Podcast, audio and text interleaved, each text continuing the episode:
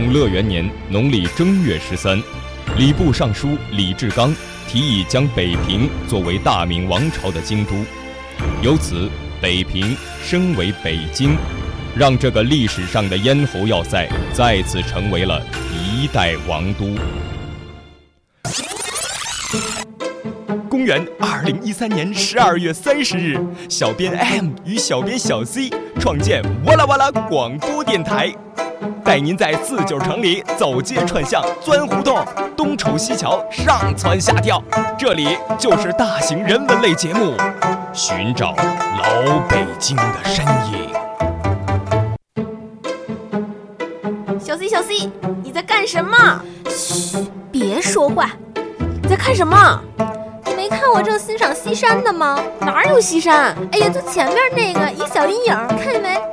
没有没有，我就知道我们脚下是银锭桥，哪有西山？哎呀，这前面就是啊，这就是著名的燕京八景之一银锭关山呀。太没劲了，我们去那边吧。你看烟袋斜街那么多人，快走吧。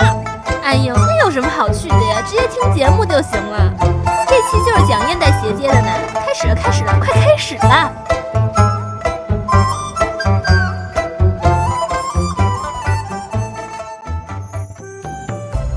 烟袋斜街，早在元代就因贸易往来而兴起。纵然改朝换代，水上贸易衰落，也没有丝毫影响这里热闹的商业氛围。它的商业发展之路的几次改道与背后历史的变迁是息息相关的。烟袋斜街有着怎样的过去？如今游客如织的小街上还有哪些历史印记呢？本期寻找老北京的身影将为您呈现。有传说烟袋斜街因其道路走向形如烟袋锅子而得名。又有说，因它早年间是贩卖烟草、烟具之地，才叫做烟袋斜街。但不管怎样，烟袋斜街现在聚集的人气，却是因为南锣鼓巷这条闻名的商业古街接待能力有限，不足以满足游客的需求，才慢慢累积起来的。您要是赶巧就在地安门外大街上溜达呢，抬头一看，没准儿啊，就能见到烟袋斜街古香古色的牌楼。现在的人一提起什刹海银锭桥旁边的烟袋斜街，首先联想到的还是那些紧凑在小街两旁、风格迥异，或带着复古文艺范儿，或带着小清新腔调的杂货铺子和咖啡店。其实，烟袋斜街的历史最早可以追溯到元代。早在元世祖修建都城时，北京城的布局就被定为了前朝后市，即从永定门到三大殿是朝，钟鼓楼后是市场。为了将通惠河上的货物迅速地运送到位于鼓楼的市中心，才修建了这样一条街。因此，烟袋斜街不但是北京城内最早的斜街，也成为了当时这一带运输贸易的生命线。到了清朝，这里主要经营烟具、钟表字画和贩卖古玩玉器，是一条繁华的商业街。想想看，当年也就只有八旗子弟才会吸鼻烟儿，才有钱赏玩字画。后海附近又是王府大院聚集之地，这里自然也是热闹非凡的。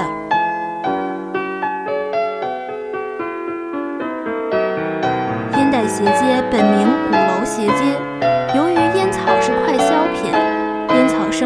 这里商户的主要营生，于是，在光绪顺天府志中就将这条斜街改名为烟袋斜街。随着辛亥革命的爆发，清廷退位，居住在什刹海附近的王公贵族、八旗子弟失去了俸禄，又肩不能扛，手不能提，于是纷纷开始变卖古玩字画，这使得烟袋斜街重新定位，又一次畸形发展。经营古玩的宝文斋、敏文斋、秀古斋、抱朴山房等纷纷落户斜街。溥仪还在故宫时，也有宫里的太监在地安门开设古玩店，货源自然都是盗取自宫中。那时的北京人口中的小琉璃厂，便是指此处了。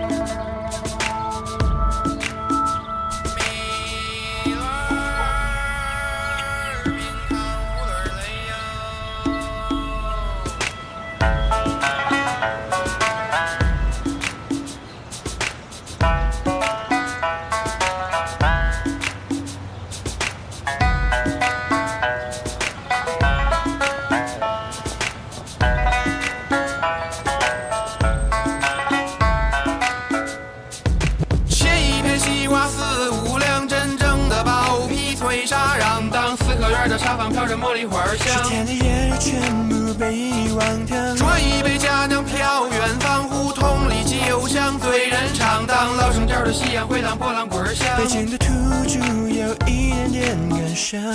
哟，我一个人蹲在墙根儿，没人搭儿，眼睛愣着神儿，心中纳着闷儿，怎么今天的我这么没有精气神儿哟？好像写个词儿写丢了魂儿哟。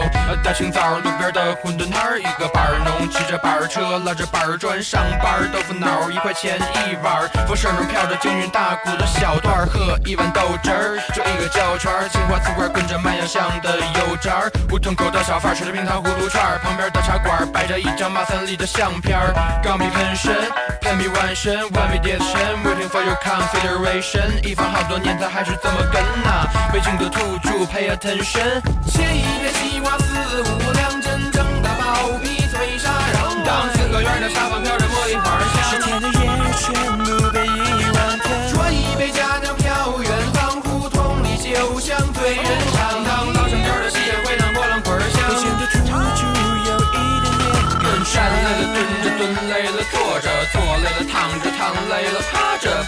睡着，睡不着眯着，养一只八哥是倍儿有面子。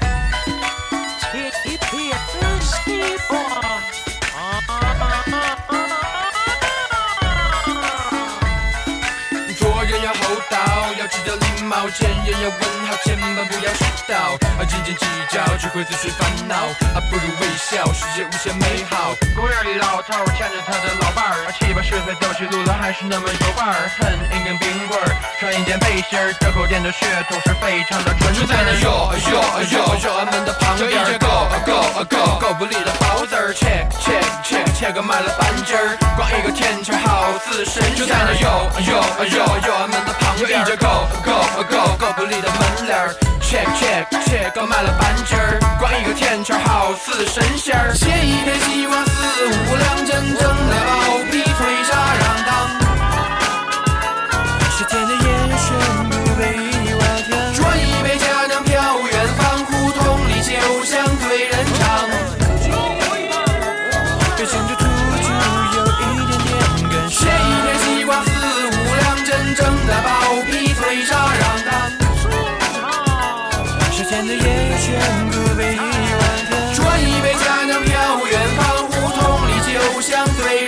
人肠。北京的土著有一点点感切。一片西瓜四五两，真正的包皮脆沙瓤。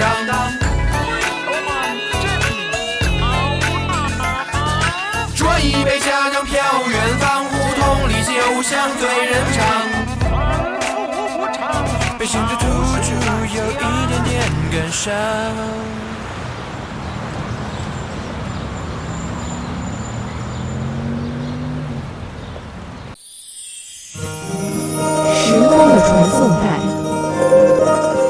寻找老北京的前世今生。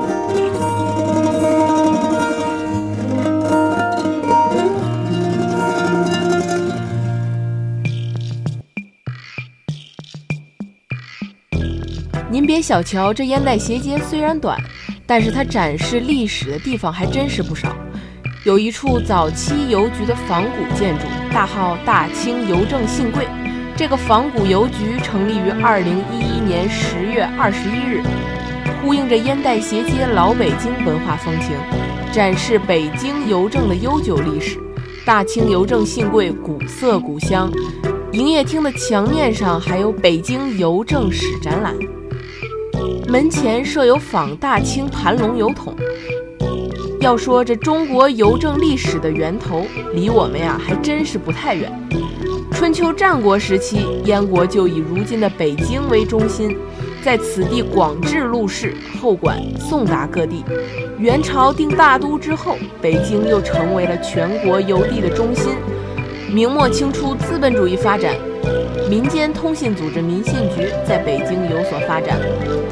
鸦片战争之后，列强纷纷在中国建立了客邮，朝野上下深感不安。作为国家邮局的大清邮政官局，在一八九七年二月二十日终于成立了。